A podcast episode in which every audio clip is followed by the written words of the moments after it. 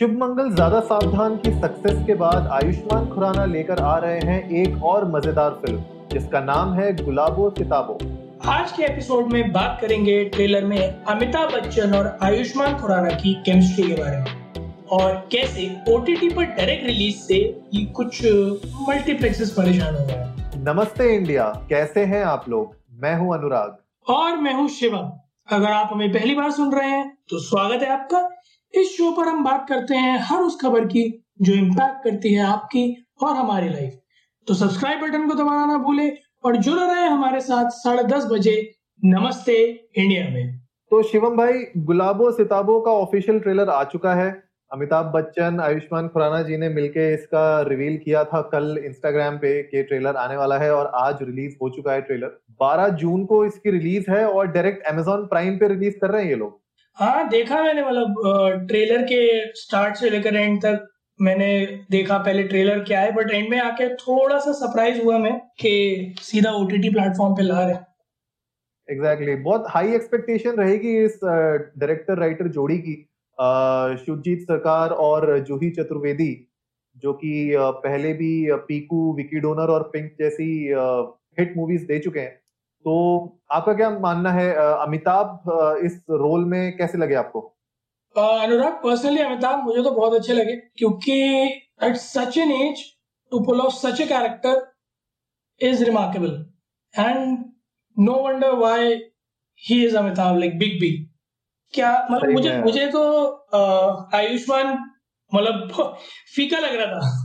अमिताभ के एंडिंग में वो जोर है कि आयुष्मान फीका लग रहा था मुझे, and that confidence, that dialogue delivery, that expressions और एक आधे सीन्स हैं जो मैं ट्रेलर में देख रहा था जिसमें मतलब बिल्कुल वाह निकल जाएगी आपके उनसे कह रहे यार इस आदमी को तो जितना देख लो जी ना भरे। और उनके नाक के तो क्या कहने हैं, क्या नाक लगाई है इस मूवी में। बिल्कुल बिल्कुल बिल्कुल, लाइक उन्होंने मतलब आई डेफिनेटली डायरेक्टर राइटर जोड़िया साहब कह रहे हैं, सुजीत सरकार, जूही चतुर्वेदी, तो डिटेलिंग पे वो लोग पहले भी हमने देखा है, पिंक में, पीकू में बहुत काम किया उन लोगों ने, विक्की डोनर में, तो एक्सपेक्टेशंस तो डेफिनेटली लेवल बहुत सही सेट है इस पिक्चर का।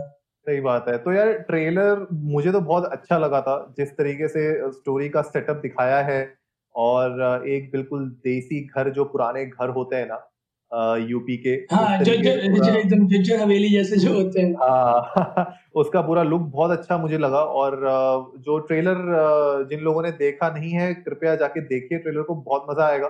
थोड़ा बहुत यहाँ पे डिस्कस करते हैं। स्पॉइलर अलर्ट स्पॉइलर अलर्ट है, तो जिन लोगों ने ट्रेलर नहीं देखा है कृपया इसको पॉज करें, जाके ट्रेलर देख के आओ, उसके बाद इसके बारे में और बात करेंगे।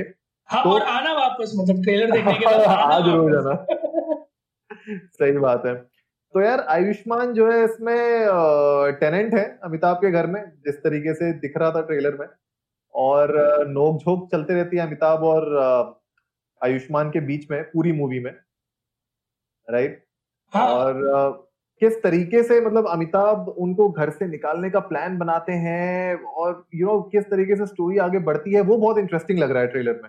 हाँ, तो मुझे भी वही उसी चीज का वेट है, like what I am perceiving is कि स्टार्टिंग में थोड़ा बहुत कुछ इनिशियली दिखाएंगे कि like either the tenant is you know being a pain in the ass for the landlord और vice versa. So I am quite you know excited to see that part of the movie जहाँ पे इन दोनों का जो बिल्कुल एकदम raw mood दिखाई देगा, जहाँ बिल्कुल ठेठ में घुसे हुए होंगे ये लोग और भिड़ रहे होंगे साहब। I am so much excited to see that part of the movie. हाँ यार, वो एक टेनेंट और लैंडलॉर्ड के बीच में जो हमेशा एक वो नोकझोंक बने रहती है ना, कि कभी कोई पैसा नहीं दे रहा है या कोई घर को ठीक नहीं रख रहा है, तो वो क्या होता है कि हर एक की लाइफ में वो एक फेज आता ही आता है जहाँ पे उसको ये इन चीजों से डील करना पड़ता है। तो उसको एक बिल्कुल देसी तरीके से जिस तरीके से शो किया है ट्रेलर में, वो मुझे बड़ा अच्छा लग रहा है। और यू नो किस तरीके से अमिताभ बच्चन प्लान बनाते हैं कि निकालता हूँ, चलो आयुष्मान को नहीं निकल रहा है, आयुष्मान भी बिल्कुल ठेठ, बिल्कुल रुका हुआ है, बोले कि कहीं नहीं जाऊंगा। तो ये बस देखना मूवी में अब ये मजा आएगा कि ये कामयाब होता है प्लान कि नहीं होता है, या आगे जाके स्टोरी किस तरीके से बदलती है। और वो डायलॉग तो अनुराग मतलब पिक्चर में जो था, मतलब ट्रेलर में, सॉरी, बहुत सही लगा मुझे कि हवेली बेच देंगे वो परमिट तो हम देंगे। सही बात है, सही बात है। ये मूवी बना रहे हो या वासेपुर पार्ट 3 कुछ लेके आना चाह रहे हो? विजय राज भी एक बहुत अच्छे एक्टर से लेकर और फिर कौवा बिरयानी तक और कौवा बिरयानी से लेकर फिर सड़क से उठा के किसी को भी स्टार बना दूंगा एवरीथिंग। और वो सब छोड़ दीजिए, मेरे ख्याल में आपने वो भी देखी होगी, हॉकी प्लेयर थे ना हमारे, उनके ऊपर एक मूवी आई थी, I am just forgetting the name, जिसमें दिलजीत दोसांझ है। दिलजीत दोसांझ, हाँ यार एक मूवी आई तो थी, मुझे याद नहीं है, मैंने शायद नहीं देखी वो मूवी। मतलब उसमें भी उसमें दिलजीत दोसांझ ने जिस प्लेयर का कैरेक्टर प्ले किया है, तो उसके कोच बने हुए हैं। अच्छा। मुझे बहुत अच्छा लगता है वो सीन। तो कुछ लोग पीछे से बुली कर रहे होते हैं, वो संदीप सिंह के ऊपर बनी थी वो मूवी। हाँ मुझे याद आ गया, Sandeep Singh Indian hockey team captain है वो, तो संदीप सिंह के ऊपर बनी हुई थी। तो वो जो है दिखाते हैं Diljit was not able to play good, तो ये जो है पीछे खड़े हुए हैं, इनके पीछे से लोग बुली कर रहे हैं, so he goes to them, एक के बाद आता है कहते हैं मुंह में घोड़ा रख के चलाएंगे, गोली नीचे से निकलेगी। लाइक ये आदमी अरे मूवी का नाम याद आ गया मुझको, मूवी का नाम याद आ गया, सूरमा थी क्या मूवी? हाँ सूरमा, तगड़े तगड़े घंटे सूरमा, यस करेक्ट करेक्ट। उस मूवी में भी ultimate acting, like he is a star performer too. तो अब अमिताभ है, आयुष्मान है और ये है, तो और मतलब बार रेस कर रखा है एकदम सेट। नहीं बिल्कुल यार बिल्कुल, क्योंकि ऑलरेडी डायरेक्टर और राइटर की जो जोड़ी है वो ऑलरेडी एक हिट जोड़ी है, उसके साथ आप मेगा सुपरस्टार जो अमिताभ बच्चन को खड़ा कर दो, और उनके साथ आयुष्मान खुराना जो अपनी पिछले 2-3 मूवी में बहुत जबरदस्त एक्टिंग करके लेके आए हैं, तो आई एम श्योर मतलब एक्सपेक्टेशन तो हाई है, लेकिन आई एम श्योर ये मूवी अच्छा जरूर करेगी क्योंकि लॉकडाउन का टाइम है। कुछ आपको आइडिया है तो गुलाबो सिताबो के पीछे कहानी क्या, मतलब ये नाम के पीछे कहानी क्या है? यार गुलाबो सिताबो, हाँ जिन लोगों को नहीं पता है उनको हम जरूर बताना चाहते हैं। गुलाबो सिताबो बेसिकली यार जो ग्लव पपेट्स थिएटर होते थे ना पहले, जो पुतलों के साथ जो नाटकी जो अंदाज में लोग शो किया करते थे यूपी में, तो वहां से बहुत फेमस जोड़ी निकली थी। तो सिताबो जो था एक कैरेक्टर थी, जो एक यू नो बीवी थी एक बंदे की, और जो गुलाबो थी उसी की जो है मिस्ट्रेस, उसी बंदे की। तो ये सिताबो और गुलाबो के बीच में नोकझोंक बहुत होती थी और बहुत इंटरेस्टिंग होती थी। तो इन्हीं स्टोरीज के अगेन यू नो इनके साथ खेला करते थे ये थिएटर में, और बहुत ही हिट जोड़ी थी ये। इसलिए अगर आप देखोगे मूवी का जो नाम है गुलाबो सिताबो, नीचे वो लोग लिखते भी हैं कि एक अटूट जोड़ी। मैं दोबारा ट्रेलर देखूंगा जाके यार, अच्छा हुआ बता दिया। और जो लोग देख के आए थे और उन्हें नहीं नोटिस किया, फिर जो ट्रेलर देखना फिर वापस आ जाना, पॉज कर दो।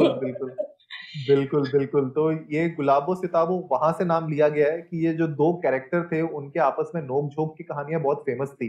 तो मेरे ख्याल से यहाँ पे गुलाबो सिताबो को कैरेक्टर्स को यहाँ पे अमिताभ बच्चन और आयुष्मान खुराना के साथ दिखाया गया है। कौन गुलाबो होगा कौन सिताबो होगा फिर ये तो मूवी देख के ही पता चलेगा, ये मूवी देख के पता चलेगा और बहुत इंटरेस्टिंग रहेगी, डेफिनेटली इंटरेस्टिंग रहेगी।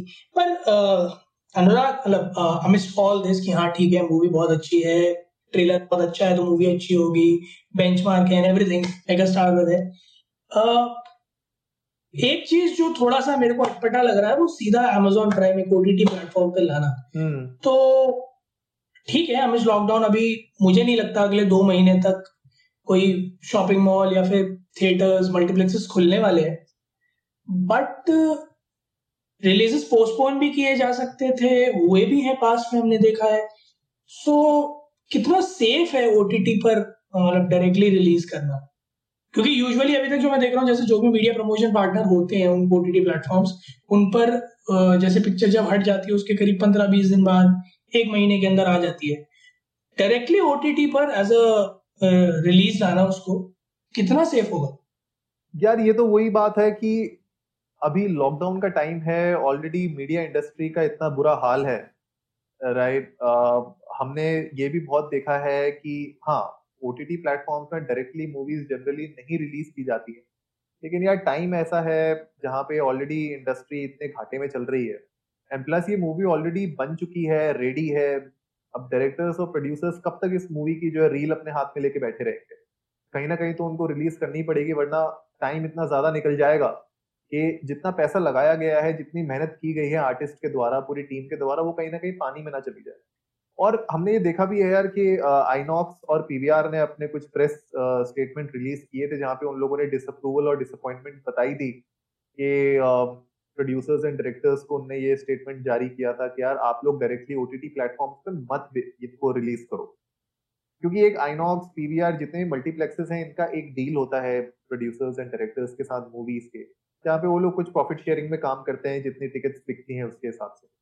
तो कहीं ना कहीं लॉसेस भी हैं, लेकिन यार हमें ये जरूर मानना पड़ेगा कि हम मतलब मीडिया इंडस्ट्री है, मूवी इंडस्ट्री है, आप पूरे साल भर बिना रिलीजेस के तो नहीं जा सकते, वरना इतने लोग जो जुड़े हुए हैं इस मूवी के साथ, देखिए एक्टर्स जो बड़े एक्टर्स होते हैं उनके पास इतना पैसा होता है, बैंक बैलेंस इतना होता है उनके पास कि वो लोग मैनेज कर सकते हैं अगले 2 से 3 महीने और अगर लॉकडाउन की सिचुएशन खराब रही तो।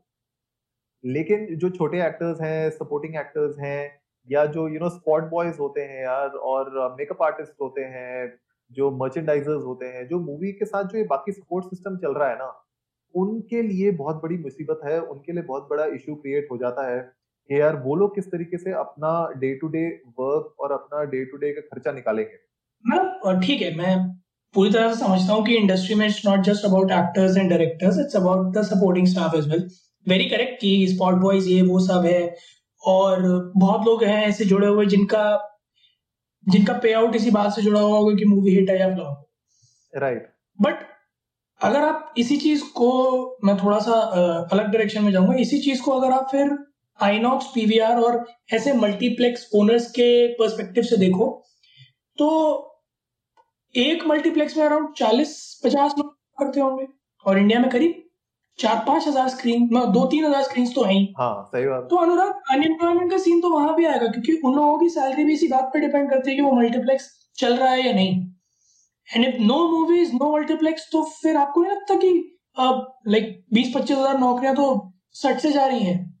हाँ, मतलब अगर मैं बात करूं कि क्या सिर्फ ओटीटी पे रिलीज करना चाहिए, तब हाँ डेफिनेटली, तब एक बहुत मेजर इशू ये आ जाएगा कि यार मल्टीप्लेक्सेस का क्या होगा, उधर जो लोग काम करते हैं उनका क्या होगा। अनदर पॉइंट वही है ना कि if a movie is released on OTT, nobody will go in theatre to watch it, right. But मुझे लगता है ये एक बहुत टेम्परेरी फेज है, जहां तक मुझे लगता है डायरेक्टर्स एंड प्रोड्यूसर्स भी इस बात को समझते हैं कि क्योंकि ये लॉकडाउन का सिचुएशन है और जो मूवीज ऑलरेडी बन चुकी हैं उनका डे टू डे उनका आरओआई गिरता जा रहा है, तो मुझे लगता नहीं कि ये एक लॉन्ग टर्म इम्पैक्ट होगा जहां पे OTT will be the only way to go, multiplexes will still thrive. लेकिन यार जहां तक मुझे लगता है ना कि एज कस्टमर्स अगर मैं बात करूं तो बहुत सारे फायदे भी हैं ओटीटी में रिलीज होने के। There are pros and cons with everything, right? So pain areas दोनों के लिए हैं, चाहे वो डायरेक्टर्स हैं चाहे वो मल्टीप्लेक्स ओनर्स हैं। डायरेक्टर्स के लिए पेन एरिया डेफिनेटली लॉकडाउन में जब नहीं खुल रहा है तो कहीं तो रिलीज करनी है, सही बात है। और उनके लिए कि अगर रिलीज नहीं करोगे तो फिर पैसा कहां से आएगा। बट मैं एक और पर्सपेक्टिव देखता हुआ चल रहा हूँ, which may be a situation, I don't want such a situation to happen, but शायद ये भी तो हो सकता है कि ओटीटी पर, क्योंकि डायरेक्टर्स के एंड पर और प्रोड्यूसर्स के एंड पर ज्यादा फायदा है, तो वो लोग वही चूज करें। लाइक हाँ, ये देखिए ये बात वही आ जाती है कि जैसे जो आईनॉक्स और पीवीआर के जो ये कंपनीज हैं, जितने भी मल्टीप्लेक्सेस कंपनीज हैं, ये लोग जो रेवेन्यू शेयरिंग करते हैं वो सिर्फ करते हैं टिकट सेल के ऊपर, करेक्ट। पर अगर मैं बात करूं F&B की, फूड एंड बेवरेजेस की, बॉस पॉपकॉर्न और सॉफ्ट ड्रिंक्स इतने ओवरप्राइस्ड होते हैं ना इन मूवी थिएटर्स में कि इनका, मतलब ये मेरा एक वाइल्ड हंच है, लेकिन इन लोगों का जो टिकटिंग से जितना पैसा आता है ना उससे ज्यादा पैसा इनका F&B से निकल जाता है। This is what I feel. तो कहीं ना कहीं अगर मुझे लगता है कि मल्टीप्लेक्सेस को अगर वर्क करना है प्रोड्यूसर्स डायरेक्टर्स के साथ और मिलके जुड़ के, तो कहीं ना कहीं कस्टमर्स को भी फायदा होना चाहिए इस पॉइंट का। तो अगर मैं देखूं एक सिंपल एक customer end point of view से, तो यार मेरे लिए बहुत फायदा है कि अगर यार मुझे एक मल्टीप्लेक्स में जाना नहीं पड़ रहा, सबसे पहले तो मैं यहाँ से अपनी गाड़ी लेके जाऊंगा, पेट्रोल फूकूंगा, वहां जाके मैं पार्किंग करूंगा, पार्किंग का पैसा दूंगा, ठीक है। उसके बाद में ओवर प्राइस्ड पॉपकॉर्न और सॉफ्ट ड्रिंक भी खरीदूंगा, पानी तक तो ले जाने नहीं देते। लेट मी करेक्ट यू, आप ओवर प्राइस्ड पॉपकॉर्न आप नहीं खरीदोगे, वो तो आपके जो साथ जा रही है वो कहेंगी अब ये पॉपकॉर्न ले लेते हैं, आप पैक कराओगे स्मॉल, फिर वो कहेंगे बेबी मीडियम ले लो ना, फिर आप कराओगे मसाला, वो कहेंगे बेबी बटर ले लो ना, और आगे से वो काउंटर वाला बोलेगा अरे सर ये कॉम्बो पैक ले लो, इसमें जो है ज्यादा सेविंग है। अनुराग मैं एक किस्सा सुना था, मेरे साथ बिल्कुल ऐसा ही हुआ था, मतलब मेरे साथ नहीं हुआ था, मैं अपने दोस्त के साथ था और वो अपनी मोहतरमा के साथ थे, तो बिल्कुल ये जैसे आप डिपिक कर रहे हो ना, बिल्कुल वही जैसे मैंने और आपने बताया कि हाँ ये, और वो सामने से कहता है सर मैं मील कर दो, इससे कोल्ड ड्रिंक फ्री मिलेगी। आप जानते हैं मेरे दोस्त ने क्या रिप्लाई दिया था? क्या? बिल्कुल जैसे इस मूवी में ना, उसी ठेठ भाषा में कहता है ज्यादा मुस्किया मत, चुपचाप पॉपकॉर्न पैक करो, समझे। चार लोग इधर उधर से देख रहे थे, I was standing a little you know distant from the friend, I turn around towards other friends of mine who were there also, and like मैं इसके साथ नहीं बैठूंगा, पूरा हॉल मेरे को जज कर रहा होगा, मैं इसके साथ नहीं बैठूंगा। नहीं यार ये देखो यही बात है ना कि आप मूवी थिएटर्स में जाते हैं मूवी को एंजॉय करने के लिए, राइट, आप एक एक्सपीरियंस एंजॉय करने जाते हैं। मैं भी एक अपने साथ किस्सा शेयर करता हूँ यार कि चलो मैं मानता हूँ कि ओवरप्राइस्ड पॉपकॉर्न, सॉफ्ट ड्रिंक्स, ये सब आपके ऊपर है, आप नहीं लेना चाहते तो मत लो, आप इतने पैसे बचा सकते हो। लेकिन यार मैंने रियलाइज ये भी किया है कि आधे से ज्यादा जो मूवी थिएटर्स हैं उन लोगों ने इतने ज्यादा स्क्रीन्स बना रखे हैं, कुछ कुछ स्क्रीन्स तो इतनी छोटी होती हैं कि वहां पे ना आपके पास रिक्लाइनर्स है ना आपकी सीट की क्वालिटी अच्छी है, राइट। तो why should I go to a movie theatre and watch a film जहाँ पे मैं एक्सपीरियंस भी अच्छा नहीं कर पा रहा हूँ। अब ठीक है यार मेरी थोड़ी हाइट लंबी है, 6 फुट 1 इंच हूँ, तो मुझे तो बैठने में भी दिक्कत होती है कुछ सीट्स में। अनुराग आपके साथ तो बहुत परेशानी होती होगी, पीछे वाला कहता होगा कि आगे वाला कहता होगा कि पैर लगा रहे हो, पीछे वाला कहता होगा सीट आगे करके बैठ लो। फिर जो है पीवीआर कहता है कि सर एक काम करो पीछे रिक्लाइनर वाली सीट ले लो, 1200 रुपए की है टिकट। मैंने बोला वाह, तो यही करते रहे हम लोग, एक टिकट के 1200 रुपए देते रहे। अनुराग आपकी जगह मैं होता, मैं तो उससे कहता हूँ सीढ़ी पे बिठा दे। सही बात है, वो जो टॉर्च लेके जो दिखाते हैं सबको सीटें, मैंने बोला इसी के साथ लग जाता हूँ मैं कोने में खड़ा होकर देख लूंगा भाई। टू बी वेरी ऑनेस्ट, 1200 रुपए की रिक्लाइनर मैं क्या करूंगा अनुराग। ओके मैं बताता हूँ क्या हुआ था, किससे ही चल रहा है तो बता ही देता हूँ। एक बार I was booking tickets on online platform, वही क्योंकि हमें प्रमोशन नहीं मिल रहा तो नाम नहीं लूंगा।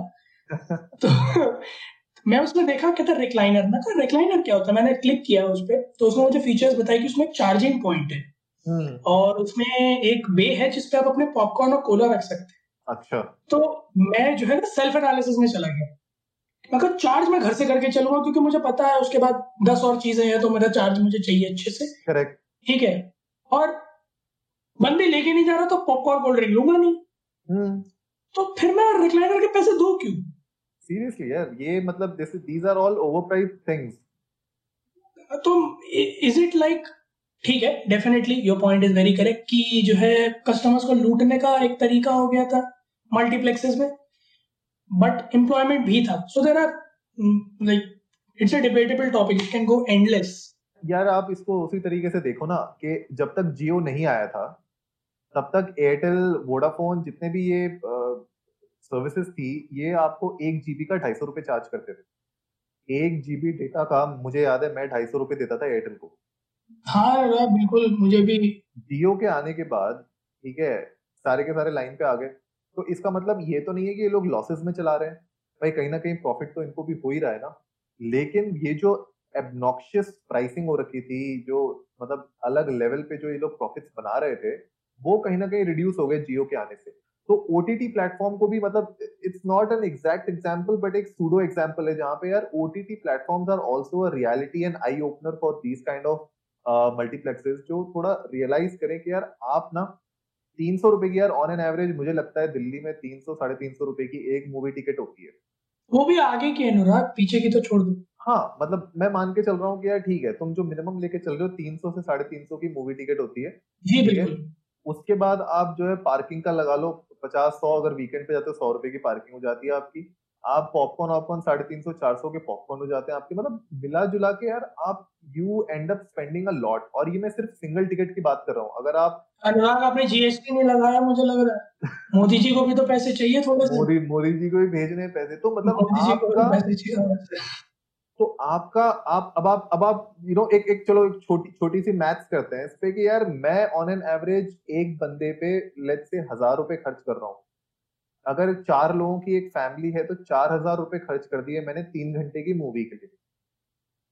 4,000 रुपए 3 घंटे की मूवी पे मैंने खर्च किए, लेकिन वही अगर मैं Amazon Prime का पूरे साल का सब्सक्रिप्शन ले लूं 1,000 रुपए का, ठीक है, नेटफ्लिक्स भी अगर मुझे लेना हो तो जो 600 रुपए महीने का नेटफ्लिक्स भी आ जाता है, ठीक है। तो अगर ये दो मेजर साथ में ले लूं तब भी मुझे सस्ता पड़ता है। Agreed, right. तो कहीं ना कहीं मुझे लगता है कि प्राइसेस ड्रॉप होने चाहिए।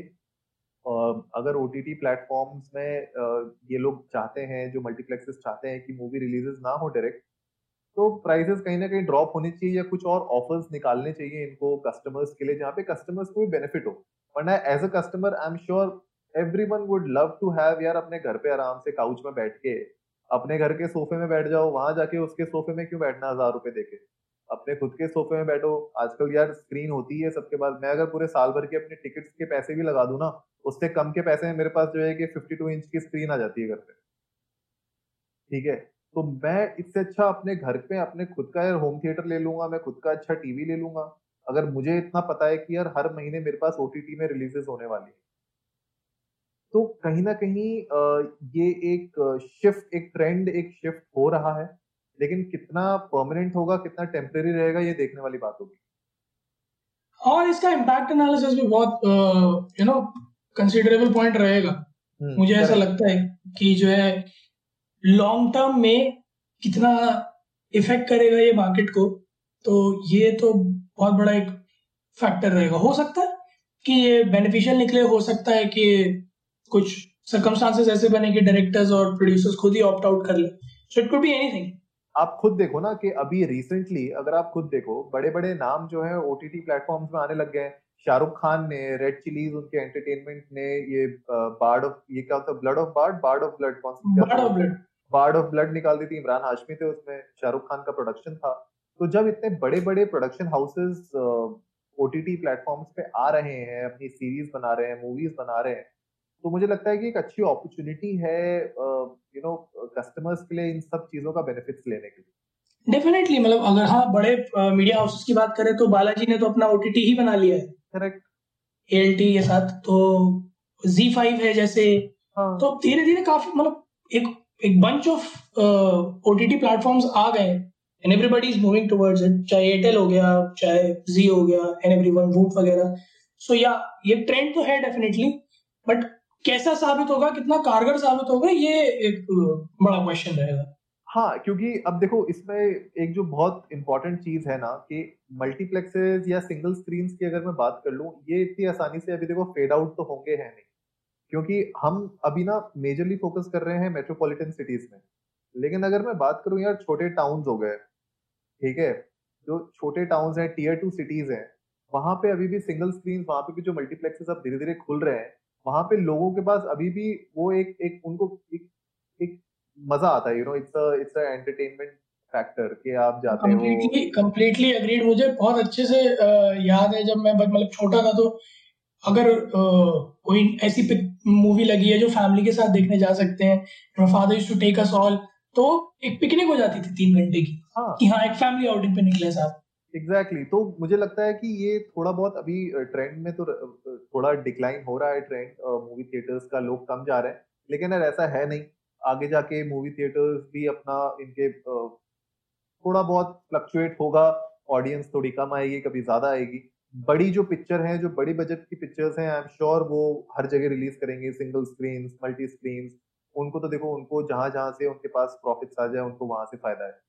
तो जितनी भी मल्टी स्टारर और जो billions and billions of dollars में जो मूवीज बनती हैं, आई एम श्योर वो लोग हर प्लेटफॉर्म पे रिलीज करेंगे।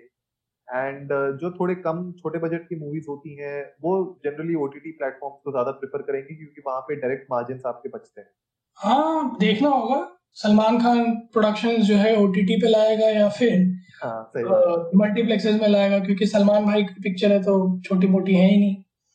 सही बात है, लेकिन उनकी जो आप देखो ना, उनकी ऑडियंस भी तो बिल्कुल गांव गांव तक है ना, तो वहां तक अगर उनको ले जाना है, अभी भी आप मान के चलो 45% of India is not on internet, right. तो उन लोगों को तो भाई वही ऑप्शन है कि वो उनके पास जो उनके गांव के पास में जो सिंगल स्क्रीन है, आप वहां जाके टिकट लेके देखिए मूवी।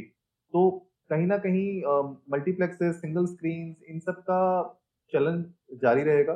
ये लोग कहीं नहीं जा रहे हैं, इनका ट्रेंड फेड आउट नहीं होगा। लेकिन हाँ, ओटीटी ने बहुत ज्यादा मार्जिन खा लिया है इनके प्रॉफिट का। ब्लेंड तो होगा, दैट्स फॉर श्योर, और कैसा होगा ये देखना होगा। हो सकता है इस पिक्चर के रिलीज के बाद काफी कुछ क्लैरिटी मिले। हाँ, और लॉकडाउन खुलने के बाद तो फिर डिटेल्ड क्लैरिटी मिल जाएगी कि कैसा रहेगा ट्रेंड। यार हर एक इंडस्ट्री में देखो ट्रेंड बदल रहे हैं, हर एक इंडस्ट्री का वर्किंग स्टाइल बदल रहा है, उनकी प्रेफरेंसेस बदल रही हैं। तो आई एम श्योर लॉकडाउन के बाद एंटरटेनमेंट बिजनेस का भी एक ट्रेंड बदलेगा, वहां की भी एक परसेप्शंस बदलेंगे, उनका वर्किंग स्टाइल बदलेगा। तो ये बहुत इंपॉर्टेंट होंगी चीजें देखने वाली। हाँ, जब वर्क फ्रॉम होम का ट्रेंड बदल गया जैसे हमने बात ही करी थी, तो ये ट्रेंड भी डेफिनेटली बदलेगा डेफिनेटली बदलेगा।